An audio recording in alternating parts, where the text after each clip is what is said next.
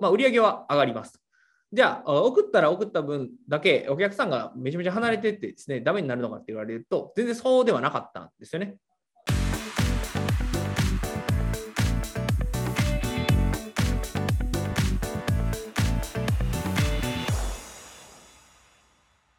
それぞれちょっとお伝えしていくんですが、まずですね、この目的を混合しているとこういうところなんですが、えーまあ、この E メールっていうのはですね、えーまあ、考え方としてはですね、えー、大きく2つありまして、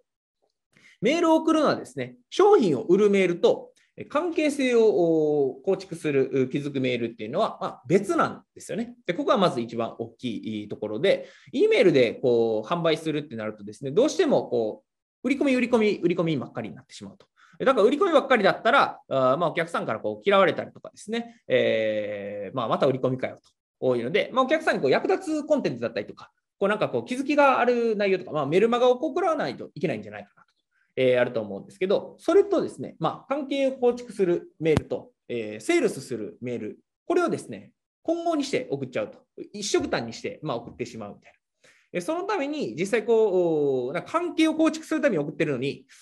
なんかこう、売り込みになってるみたいなとか、えー、逆にこう売り込みたいけど、なんかこう、お客さんとの関係も築かないといけないから、そんなにこうプッシュできないなみたいな形ですね、あんまりこうセールスできないとか。その結果、まあ、メールがこうなかなか書けなかったりとか、書いてはみたけど、なんかこれ、なんか売り込み臭いなみたいなとか、えー、なんかこれ、なんか騙してるみたいじゃないですけど、なんかちょっとあの関係を構築しようと思って、いや、実は商品あるんだけどみたいな。はい、え感じになってるなみたいなんで、結局こう、なかなかこう時間かかっちゃったりとか、えー、せっかくこう、えー、送ろうとしてるのに、やっぱこれやめといた方がいいんじゃないかなとか。という形で、えー、まあ、時間がかかったりとか、あるいはま売り込みばっかりですね、まあ、解約につながってしまうと。で、このメールでマーケティングだったりとかですね、メールでプロモーションをする、まあ、E メールを使ってですね、売り上げを長期的に上げていくというところでいくとですね、えー、大きくまあ2つ分かれまして、1個はですね、もう関係性を構築するために送るメールですね。はい、えお客さんとの関係を築くための E メール。まあ、これが言ったら、いわゆるメルマガですね。はい。で、うちの場合でいくと、あのまあ、YouTube のですね、レスポンスチャンネルだったりとか、まあ、日々のこうメールマメールマガジンですね、えー、まあ、例えば僕が出してたりとか、あま、清水がですね、配信していたりとか、という形で、ま、関係を構築する用の E メールですね。はいえー、これはまあメルマガですね。でこれはあのお客さんとのま関係を築くもので、まあ、例えばま役に立つコンテンツだったりとか、えーま、お客さんにこうファンになってもらうために発信していくものですね。でこれは目的としては商品を売るっていうのが目的ではなくて、関係を築くっていうのが目的なんですよね。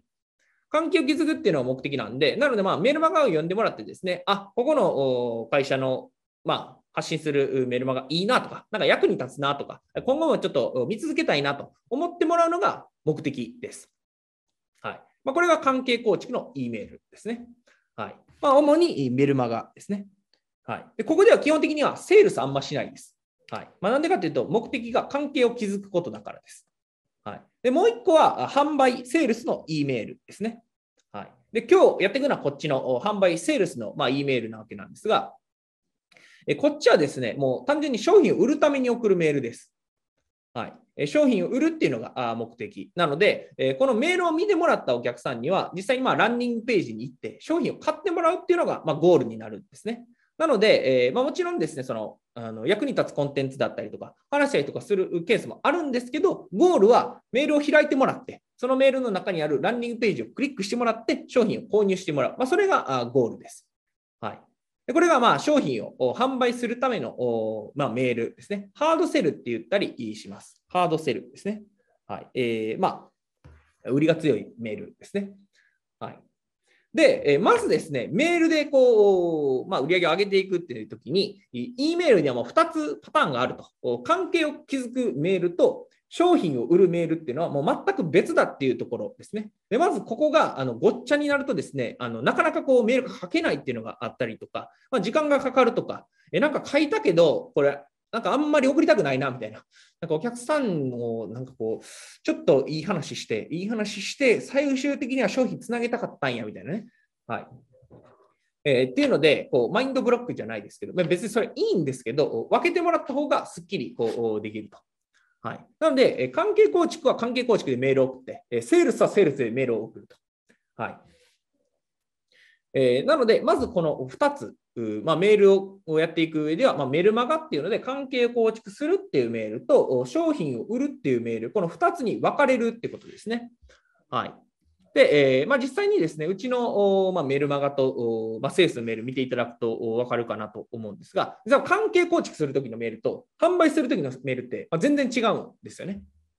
関係構築するときは、実際に、まあ、役に立つコンテンツだったり、まあ、知らない知識提供したりとか、まあ、最近のこうニュースだったりとか、えー、しておいた方がいいこととかですね、を発信するわけなんですが、まあ、この販売、セールス側ですね、こっち側の場合だったら、いかにそのメールをこうクリックしてもらって、えー、ランディングページに行ってもらうのか、まあ、もしくはそのランディングページに行って商品を購入してもらうのか、あそのためにこう書いてるので、また、ぜひですね、えー、どういうこう違いがあるのかっていうのを見ていただければなと思うんですが、まあ、関係構築っていうのと、販売セールスっていうのがありますよということですね。で今日はこの販売セールス、こっちのですね、えー、まあ、テーマ、内容をお伝えしていきますと。はい。で、これがまず1つ目ですね。はい。で、2つ目は何かっていうと、まあ、割引係案内するっていうところですね。はい。えー、まあ、この割引ばかり案内するっていうのはですね、あの短期的には売り上げ上がるんです。えー、まあ、何パーセント割引ですよとか、無料ですよとか、えー、こここうですよとかっていう形で、えー、案内するとですね、短期的にま売り上げ上がるんですが、長期的にはあ開封されなくなってしまって、まあ、売り上げが下がります。はい。これはですね、実際にあのバーゲンセールをやったところがですね、開封率がま30%上がったと。割引ですよと、セール何パーセント割引ですっていう件名を書いてですね、案内すると、開封率が上がって、売り上げも上がったんですね。はい。で、これはすごいと。おまあ、割引案内っていうのはすごい反応が高くなるんだっていうのをですね、もう一回やったんですね。違う日にまたバーゲンセールというのでやりましたと。そしたらですね、2回目はあの39%開封率が上がったと。まあ、1回目がですね、1回目30%アップです。30%アップしたと。で、2回目、これはすごいと。割引やったらいいんだというのでやったらですね、39%アップしましたよ。はい。まあ、開封率ですね、えー、上がったと。じゃあもうこれ、いっそのこと、セールの案内ばっかりやったらいいんじゃないかなと。多いのでですね、えー、もう一回こうやったんですね、3回目。はい。え、そうするとですね、3回目やったらですね、まあ、この以前、まあ、1回目、2回目、こう割引する前ですね、割引する前の数字よりもですね、開封率がもう悪くなってしまったと。まあつまり、割引ばっかり送ってたら、あもう開かれなくなってしまうってことですね。ここはもう開かないでおこうと。はい。であとはですね、まあ、売り込みばっかりするとですね、えー、まあ、お客さんはまあ離れていってしまうので、まあ、先ほどのですね、関係を構築するメールと、まあ売り込みのメールっていうのを分けてですね、それぞれまあバランスよくやっていく、まあ必要があるということですね。はい。まあ、セールスばっかりだったらあダメですよと。で、そのセールスばっかりもダメですし、割引ばかり案内するのも最初はいいんですけど、あの長期的に見ると、どんどんどんどんまあお客さんが離れてしまうというところですね。はい、で、3つ目、まあ、これよくある間違いなんですが、送る数が少ないと。はい。送る数が少ないと。で、アメリカの、まあ、ブランディング会社ですね、えー、の方は、まあ、ほとんどの企業が E メールをまあ十分に送っていないと。はい。で、あのまあ、メールマガはですね、こう、いろんなことから取られていると。で、この、まあ、ダイレクト出版、まあ、ザレスポンスのですね、メールマガを取ると、いっぱい送られてくると思います。はい。で、えー、まあ、たくさんこう来ると思うんですけど、うち以外でこうたくさん来るとこってあんまりなかったりとかですね、えー、あとはまあ実際にたくさんメールマガジンを送ってくるとこってあんまりないですね。たまに、ま、月1回送ってきたりとか、ま、週1回で連絡が来たりとか。はい。で、これはですね、あのまあ、実際送る側からするとですね、まあ、僕らも大量にこう送ってですね、えー、販売しているわけなんですが、